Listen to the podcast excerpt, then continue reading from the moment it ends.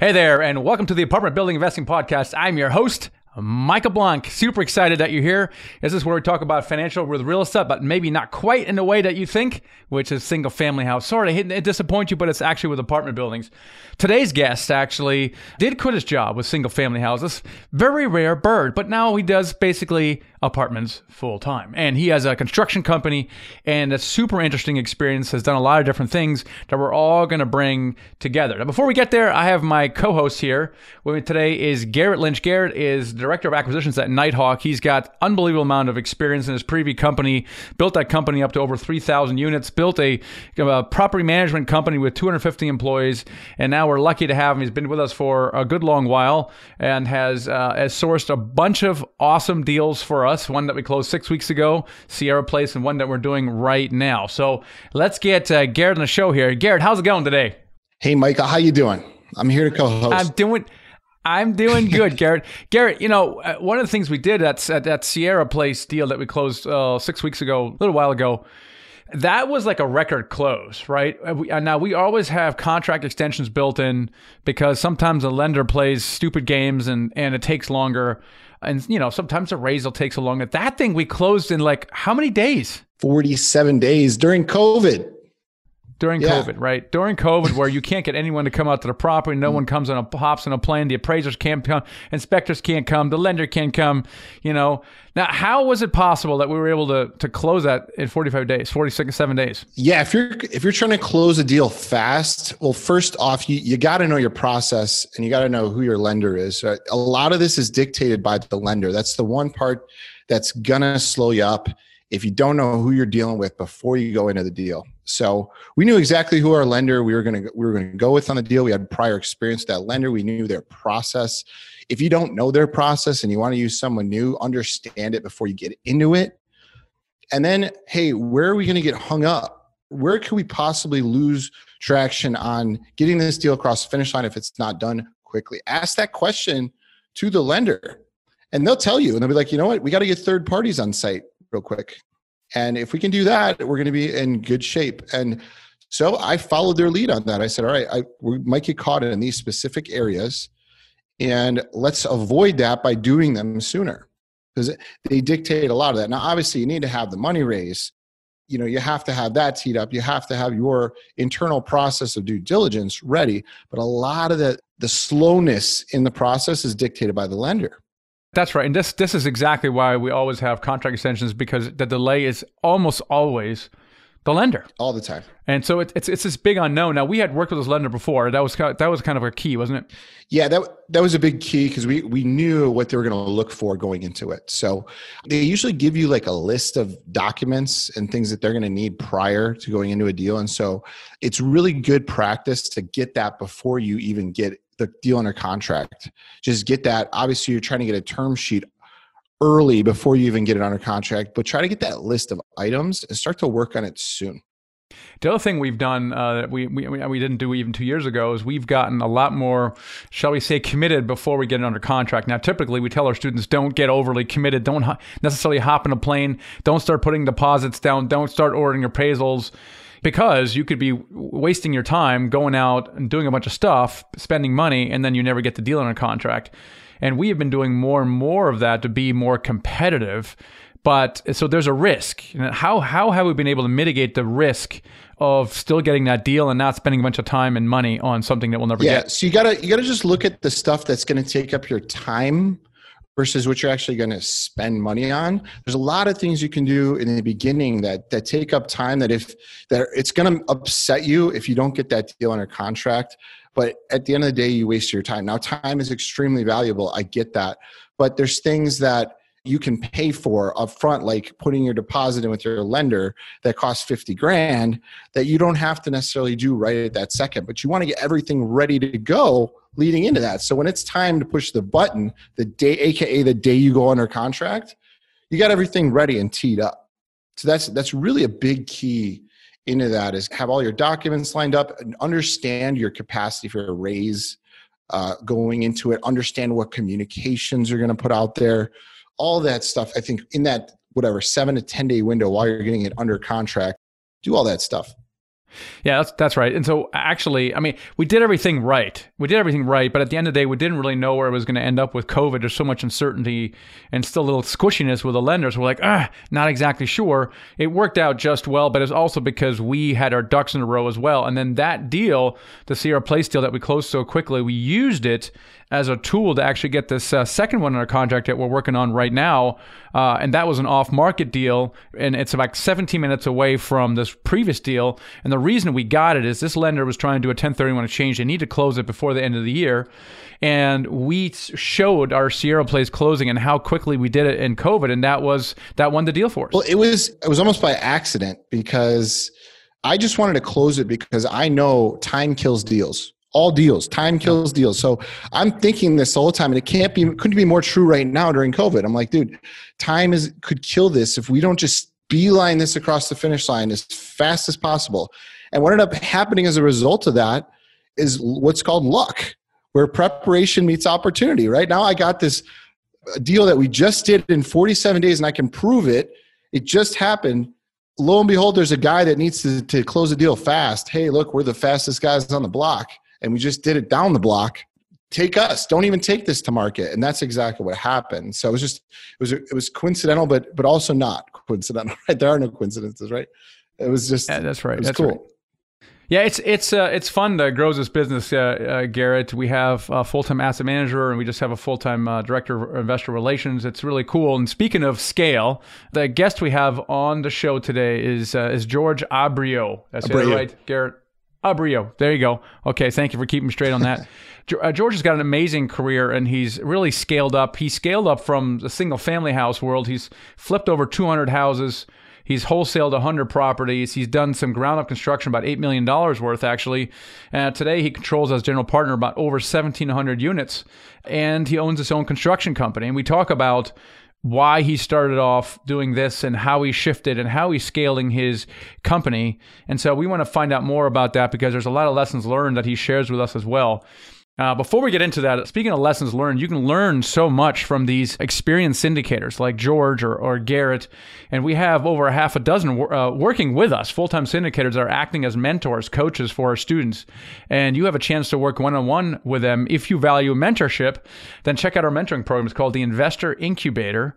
And you can find out more at themichaelblank.com forward slash mentor just check out what we have there. Check out our mentors, watch a video, and if you feel called to do so, schedule a strategy session with us and see if it's the right thing for you. That's at michaelblank.com forward slash mentor. I just learned yesterday that we have uh, two of our students did their first deal as well.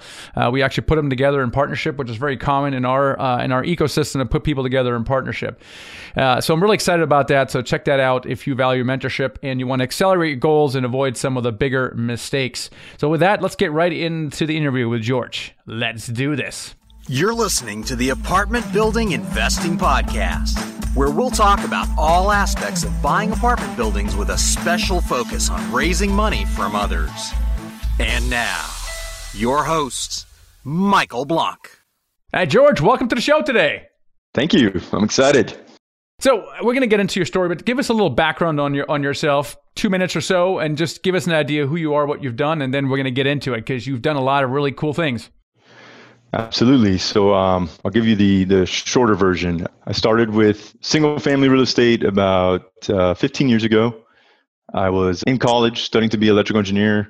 Knew I didn't want to be an engineer.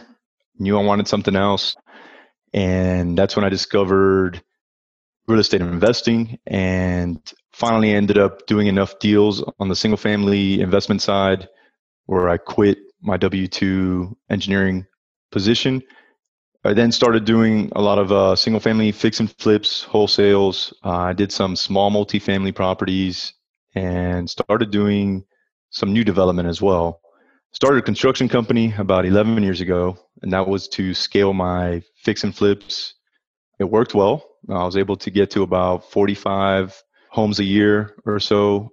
But then about four years ago, I was introduced to multifamily syndications and that really caught my attention. You know, to that point, I had built a successful contracting company. I had built the single family investments, but it was very transactional.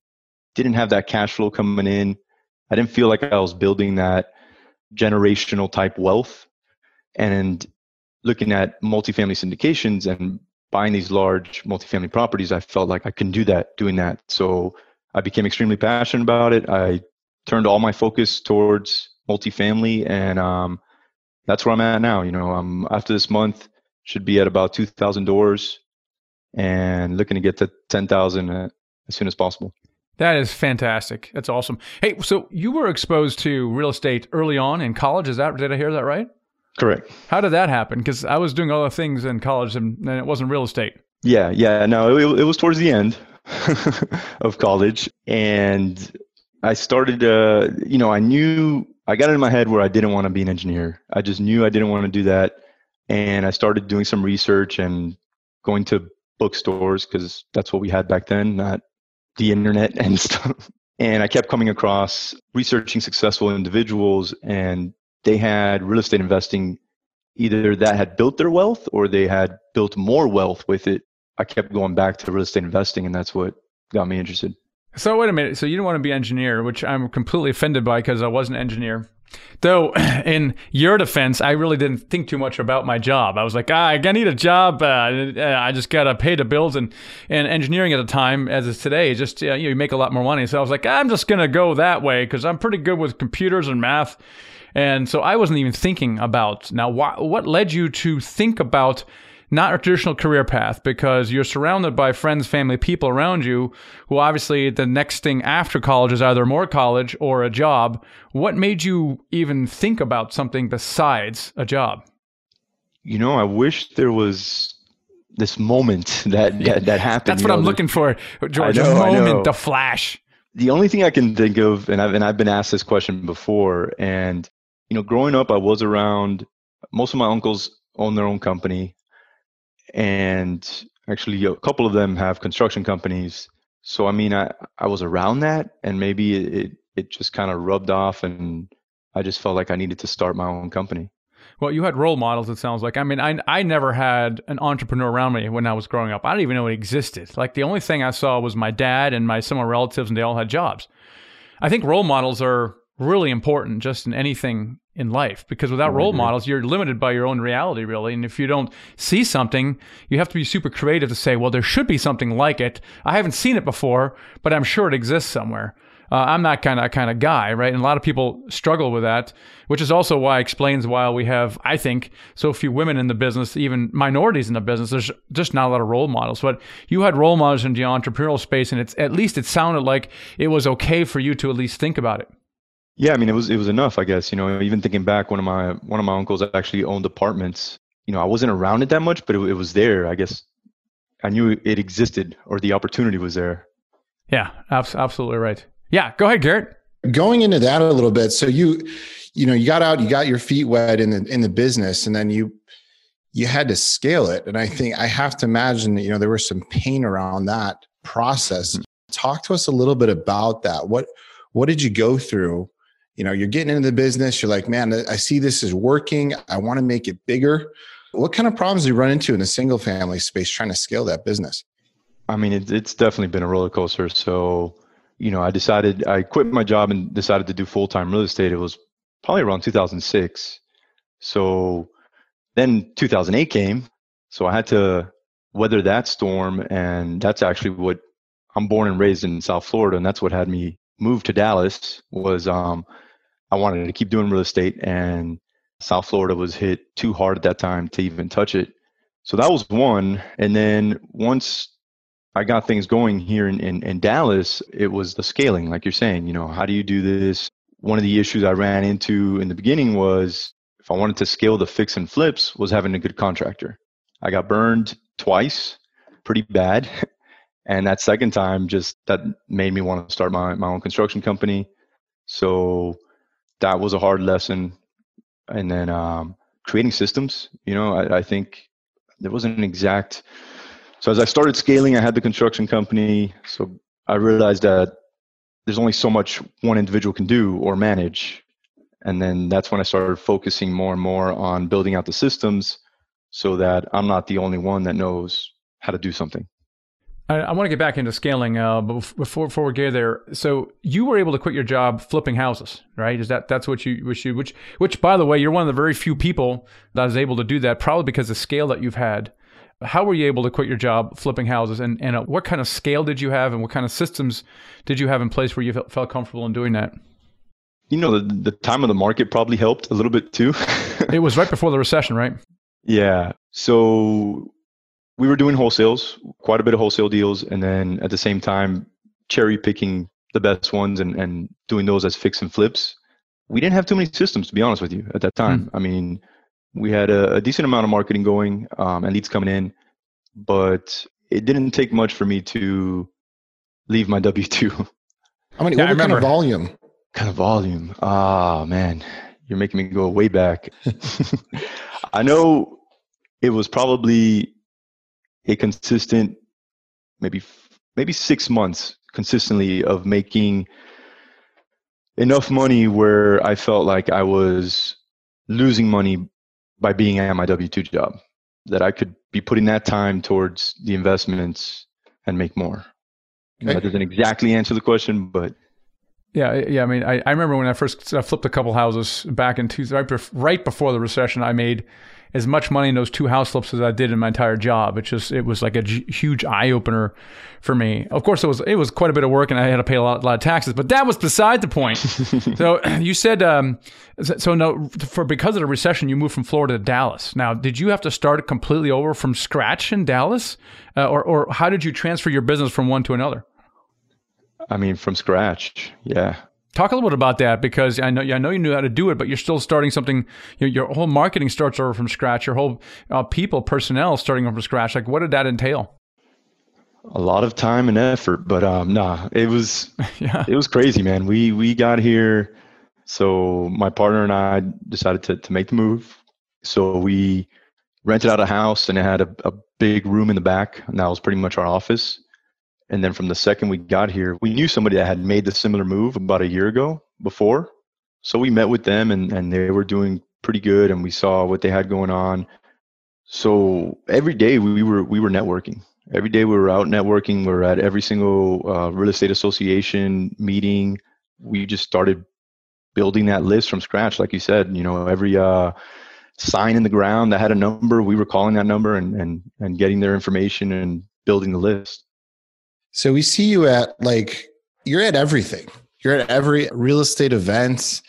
And so I have to think that, you know, in the multifamily space now, I have to think that we're kind of going back to your beginnings that, you know, networking is a very important part of the business. Talk to us a little bit about that. How, how has it helped you and what and what is your strategy around around your networking and, yeah, and building your contacts? I'm glad you you brought that up. I actually so that is how I built both companies, right? The construction company and the real estate investing was through networking and, and, and building those relationships. Down that road or that journey, I kind of lost that. I stopped going to networking events. I stopped educating myself. And I got so involved in the the day to day. But when I got into multifamily, I realized that was going to be even more important than it was in single family. So I had done it before. I knew the steps I needed to take, which was pretty much go to everything. You know, you're, you're building a list from scratch. You got to go to everything and meet everybody you can. You know, I am strategic about it. I'm not just getting everybody's business card, but why, did you say it was even more important than the multifamily? What, what did you, why did you have to network with multifamily and how did that help you?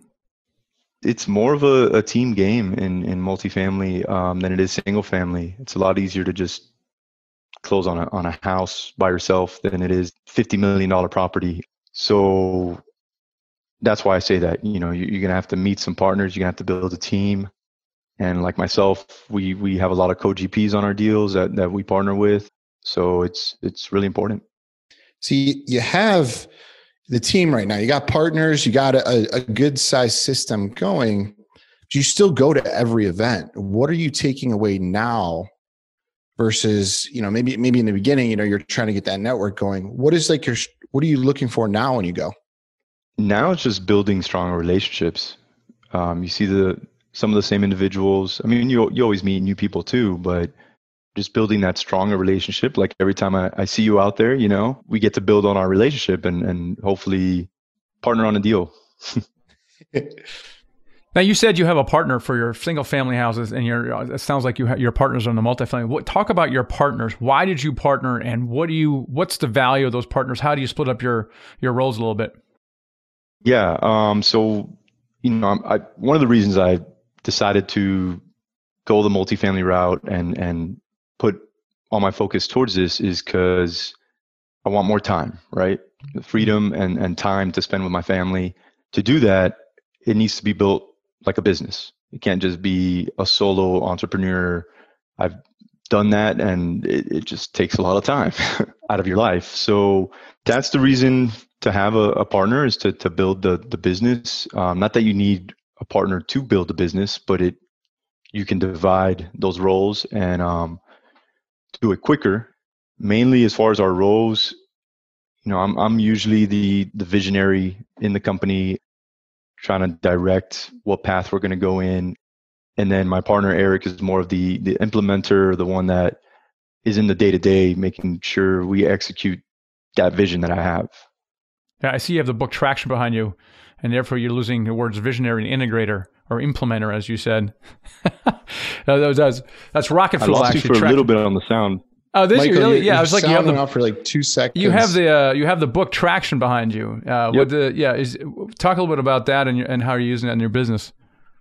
Yeah, I, I got introduced to that book maybe right around the same time that I decided to make the the move to multifamily, and um, it's been huge. Um, just being able to put a system of how you run your business together from our weekly meetings to to our goals. It helps track it all and keep everybody in line and on the same page.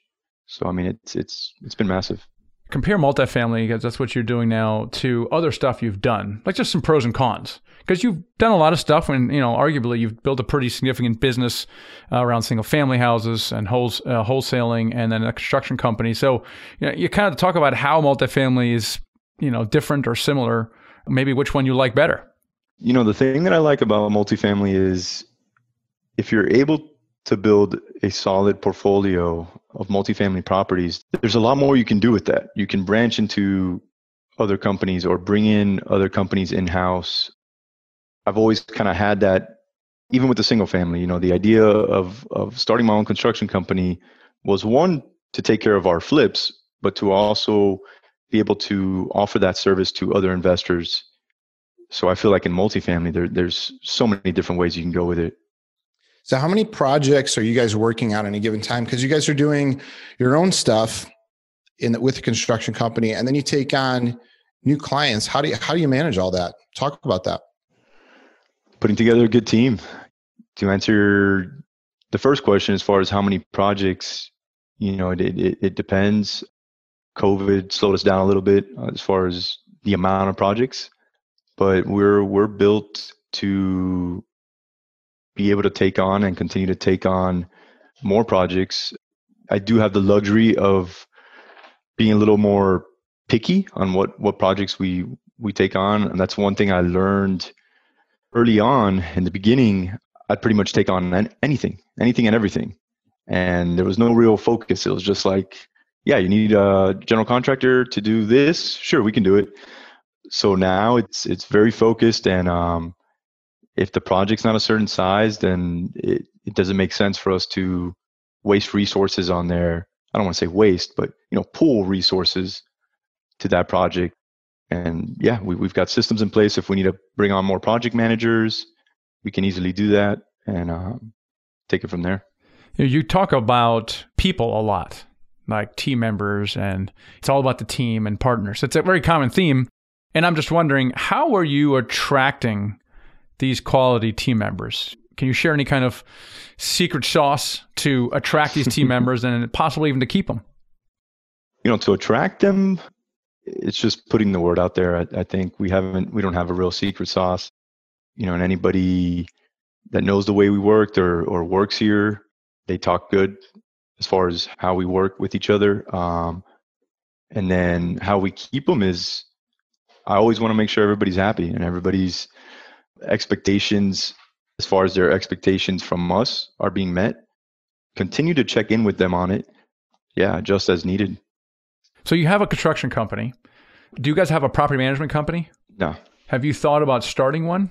Yeah, yeah, quite a bit, but um, not yet. I mean, I, I just uh, I, I, know what it's taken to to build the construction company, and I know what it's going to take to build a good property management company, and I don't think we're there yet. You know, I mentioned ten thousand units. I think um, by then, for sure. So, what is the consideration of a property management company? Because typically, you know, we tell our people, you know, it makes a lot of sense to third party manage. However, at a certain size, as the amount of asset management fees and property management fees gets larger, at least for us and some of our peers, property management is probably the hardest part of it uh, because maybe the properties are uh, geographically you know dispersed. Sometimes even within the you have different property managers. Even within the same property manager you have a different regional or manager. Mm-hmm. and so you get inconsistent results and you know we constantly struggle with that and so we thought about my gosh wouldn't it be great to to start a property management company so at least we have more control over it it's at the end of the day, it's still a people problem, right? Because it's still all yep. a function of the people you're bringing on. And if they don't perform, you have a problem. If they leave, you have a problem. Uh, what is the consideration that you have in as you think about uh, creating a property management company? Why would you do it? And and you said ten thousand units, but it's probably before then. I got to say, George, you know, getting to that point, yeah, getting yeah, to yeah. that point. So why would you do it, and when would be the right time to do it? Why I would do it is you're 100% right. I mean, it's just control. You know, whatever you can bring in house. Same reason I brought in the construction in house. Um, you have more control. You're able to implement your systems, your procedures, and you make sure things get done a certain way. My biggest thing with property management is it's all about hiring and firing, mm. finding the right people, firing them when they're not.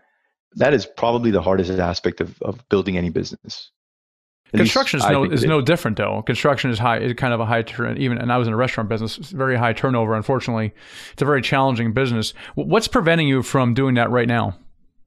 Time. You know, just I'm I'm, I'm focused right now on, on, building the portfolio, and I feel like it it would take. I know it would take a, a good portion of my time. I mean, Garrett, for us, I mean, we would do it only if the if the problem becomes not only just intolerable, but you really need someone to head that up. You, like you said, you got to bring in a team member who has maybe, well, most certainly have done it before, right, Gary? Mm-hmm. I mean, that's that's I mean, the I've thing. done it. I know, I know, I know it happens. I know, yeah, yeah. I know exactly what happens. My first business, we did it because we we just got so fed up with the third party management companies we were using. So we're like, let's just try this.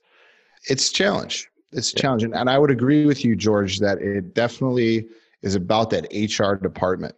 I didn't even know that you needed to screen people in the beginning when we started our company and I learned real quick that that's what you do. You're absolutely right. It's it's do you want to take on that time to get into the whole HR side of property management? And mm-hmm. so I would agree with you on every aspect of that for sure. Yeah. I mean, even if you bring in an all-star that that's done it and built a property management company before, um, it's still going to take some of your time. You know, you, oh. you're going to want to be on top of that. You're going to want to be checking in with them. And now, why did you stick with a construction company? Because we're just talking about it is still a people business, high turnover business. Now, I know you had a construction company in a single family house, but just because you started something insane doesn't mean you have to continue it. And you decided to continue doing it in a, through the multifamily. Why? What problem are you solving by having your own construction company for the multifamily stuff? Yeah, no, I mean, you, you bring up a, a great point. I debated it whether I, I, I sell the company and go into the multifamily without the construction company, but I, I know what it did for the single family and how it helped us scale. You know, and I wanted to bring that over to the multifamily where I can feel confident, especially if I'm taking on a, a heavy a heavy lift, that I know I can do it. I've got the construction company behind me. So you've been able to raise quite a bit of money, probably millions talk a little bit about how you're able to raise uh, progressively more capital. Yeah, so I mean that was making that switch from single family to multifamily. That was um, one thing I had no experience in. We we had some private lenders, just a couple of them, um, and that's how we were funding our, our single family stuff. So brand new to me. I, I had to one, I guess, um, get familiar with it. I invested passively quite a bit in the beginning to kind of just first thing was to get a feel for it, and then once I started seeing the benefits, I now I do it all the time. But um, and then the marketing. So I knew I had to. I knew I didn't have that database already, so I had to build a database full of accredited or sophisticated investors. I've always been good at marketing, so I didn't think it'd be an issue. Definitely had to to ramp that up. What What do you mean by marketing? What are you talking about, George? You know the stuff you do every day. no, just branding yourself. One, starting from scratch, and just coming into the world of of multifamily investing. Nobody knew who I was. Nobody knew who Elevate was. So I needed to start with the branding, and then I needed to build that platform, and now expanding the reach. How are you doing that? Talk about the elements of your marketing. So I've got a, a VA that works for us full time. He does a lot of our content building and then uh, posting on our business page and and we've got a Facebook. So platform wise, we're posting daily on Facebook, LinkedIn, Instagram. I've got my personal pages and then we've got our business page.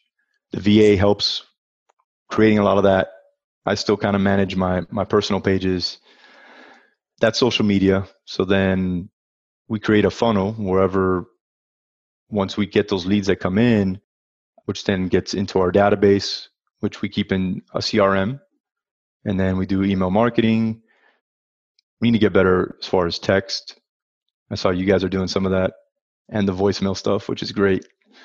We're tinkering, you know, tinkering. Yeah, yeah, yeah. If we, if we don't, you know, we don't, we want to, we don't want to piss people off. Correct. On the other hand, we find that a lot of investors, specifically, though the open rate is is very high, the open rate is not 100 percent, and so we know a lot of people either are not seeing the emails, and we also know that when we do a deal, then they find out that they couldn't get in. They're also pissed.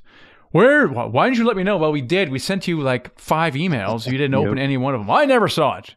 And so we have to make sure that, you know, we're approaching investors from a variety of different media and, and at one point, you know, determine what is their preferred medium. And then also being very sensitive to, hey, I'm not interested in this deal right now because I just invested in your last one or whatever. Yeah. You know, you know, I want to stay in your list, but I, you know, I'm not interested in this particular one. So implementing that functionality is important as well.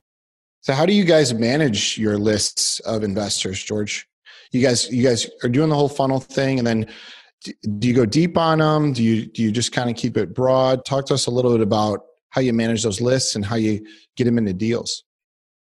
So we use Active Campaign. I think you guys do as well. Is that right?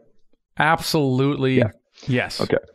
Um, you know, every investor, as soon as somebody joins our database, we want to speak to that investor as soon as possible, and we want to get a feel for okay, you know, why did they join our database? Um, are they looking to invest right now? Are they just want to learn more, um, whatever it is, all that information gets put into our database, Active Campaign, and then we make sure to tag it, tag each person, depending on on what their goals are, and then um, when we send out our message, we try to keep it as strategic as possible that matches with their tags. We're not 100% there yet, but we're we're working towards it. And then, like Michael said, I mean, trying to find that that middle ground where where you're contacting them too much or not enough, and it, it's hard nowadays. I mean, it's hard to keep people's attention, and I know it, you know, because I'm also investing passively. Like right now, I've got a deal that I know I'm going to invest passively in. I've already made my mind up, but I keep not having time to go and fill out the application, and and I'm not going to get upset if if they reach out to me again.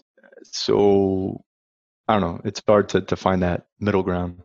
Yeah, I mean, we're going through this right now. We have commitments, and, and people are just uh, dragging their feet, logging in, or filling out the DocuSign, or wiring the money. And you have to be patiently persistent. Mm-hmm. Yeah, right, Garrett? yeah, oh, yeah. Right, right on that timeline now. If you got a tight timeline, then you're you're trying to be very patient, but you're also like, okay, come on, guys, let's go move along. You push the button in your bank. yep. So George, what's next for for you guys and, and Elevate? Like, what's what's on the strategic horizon? You know, we're we're exploring um, like I mentioned, co-GPs. We're exploring some different partnerships. We've got other investors bringing us deals all the time, and just kind of sorting through that and, and seeing which which are the best partnerships we should get into, and then um, you know we go through our own deals as well, and, and and looking for deals right now. There is a crazy amount of, of deals on the market, so I've been fine tuning our our system for for evaluating deals and and how to you know get through that and and just focus on the ones that hopefully will pencil out. Yeah. And going into so like you you one thing you've done that's unique that I don't know if you know most people know about is that you've kind of cracked a little bit into the institutional side as far as like your preferred equity and stuff like that. Talk to us about how you how you got into that and how you managed those relationships because that's i think that's pretty interesting how you guys are doing that. Yeah so you know we we got lucky. We uh one of our co-gps is is got a crazy portfolio you know they've got over 10,000 units they've exited uh i don't know i think over like 6,000 units so they they've definitely got that track record and we kind of leveraged that track record to to get in with some of these preferred lenders preferred equity partners. And then once you're in with them, I mean, it's just building that relationship. You know, we're, we're, we're constantly talking to them and in front of them and, and kind of um, seeing what their criteria is um, as the market changes. You know, what are they looking for? And then once you have one, you know, so we just had a, a call with one of our preferred equity partners last week and they're thrilled. They're pretty much ready for the next one. We've done our job and yeah, it's it's it's definitely, you know, it's got its pros and cons, but I think the pro outweighs the con when, when you're trying to raise a good portion of money. So as we, uh, as, as we uh, get to the end of here, of uh, this has been great. I, I just love your story. You've done so many different things, and you're just a true entrepreneur. If you could have a conversation with your younger self, what would you tell yourself? What would you do differently?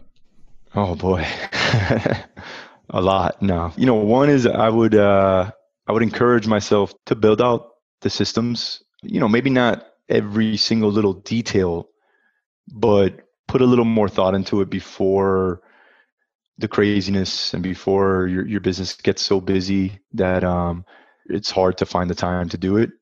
Because I've been there and it's it's rough. The other thing would be to to skip single family and go go straight into large multifamily. Those are the two.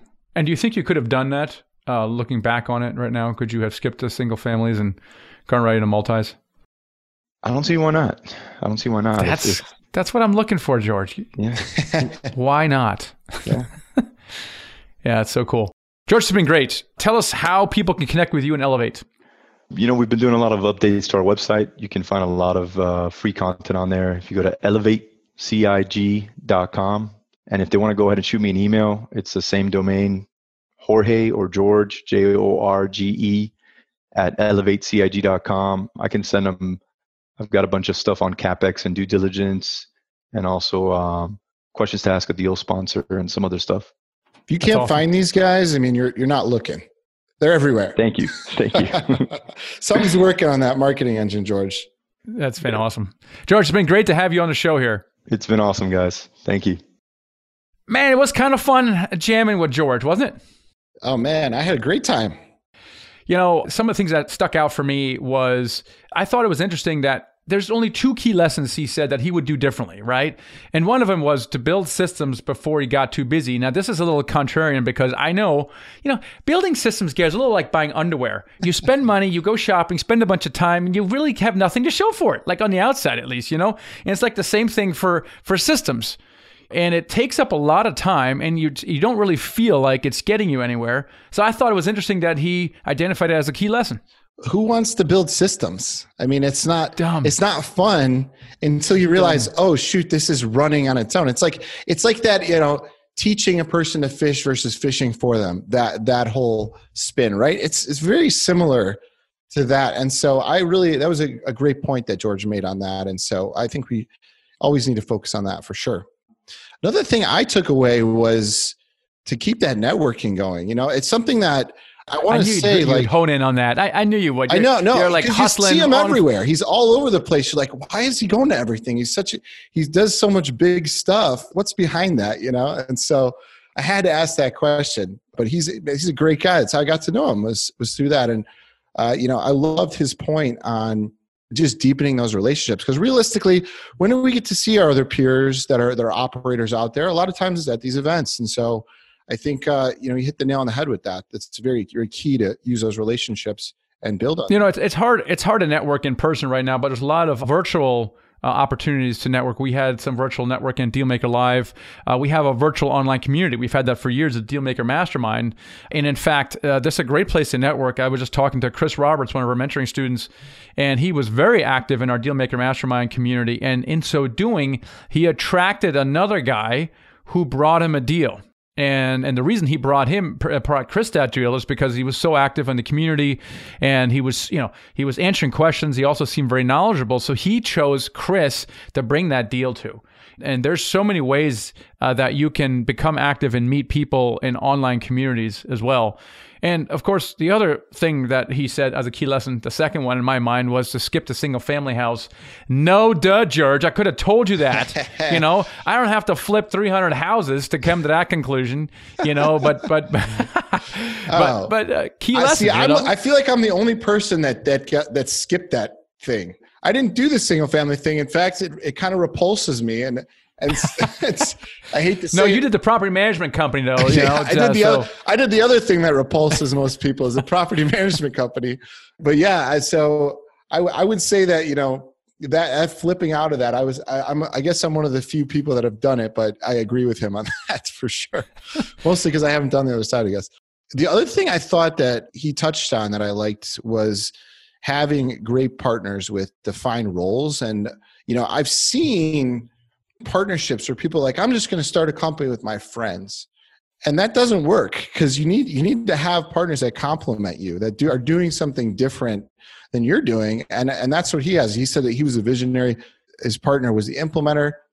Understanding that dynamic i thought that was that was really important yeah, the best partnerships are exactly like that, uh, where the roles are well defined. You know, for example, I'm going to focus on capital raising. You're going to focus on whatever management operations, right? So everybody, everybody shares and does various things, but there's certain focus, certain things that people are good at, and not only are good at, but enjoy doing. And that's the multifamily allows us to work into that. So that's why, like, it's a team sport and you can work into whatever strength you have, which is just awesome. So, yeah, this uh, it's been a great interview. And uh, I know some of you guys wondering, hey, how do I start investing in this thing? And we'd love to have a conversation with you. If you're ready to invest with us, check us out. Our investment firm is called Nighthawk Equity, nighthawkequity.com. Check it out. I'd love to have you join our investor club. And that just entails you filling out a short form and scheduling a call with us so we can have a conversation with you, get to know you a little bit better. And then we can share with you some upcoming opportunities uh, that we may have. And uh, we'd love to have you on board. So thanks for hanging out with us today. Catch you guys next time. Thanks for listening to the Apartment Building Investing Podcast with Michael Blank. For more free podcasts, articles, and videos, go to themichaelblank.com. There, you can also download the free ebook, The Secret to Raising Money to Buy Your First Apartment Building. Till next time.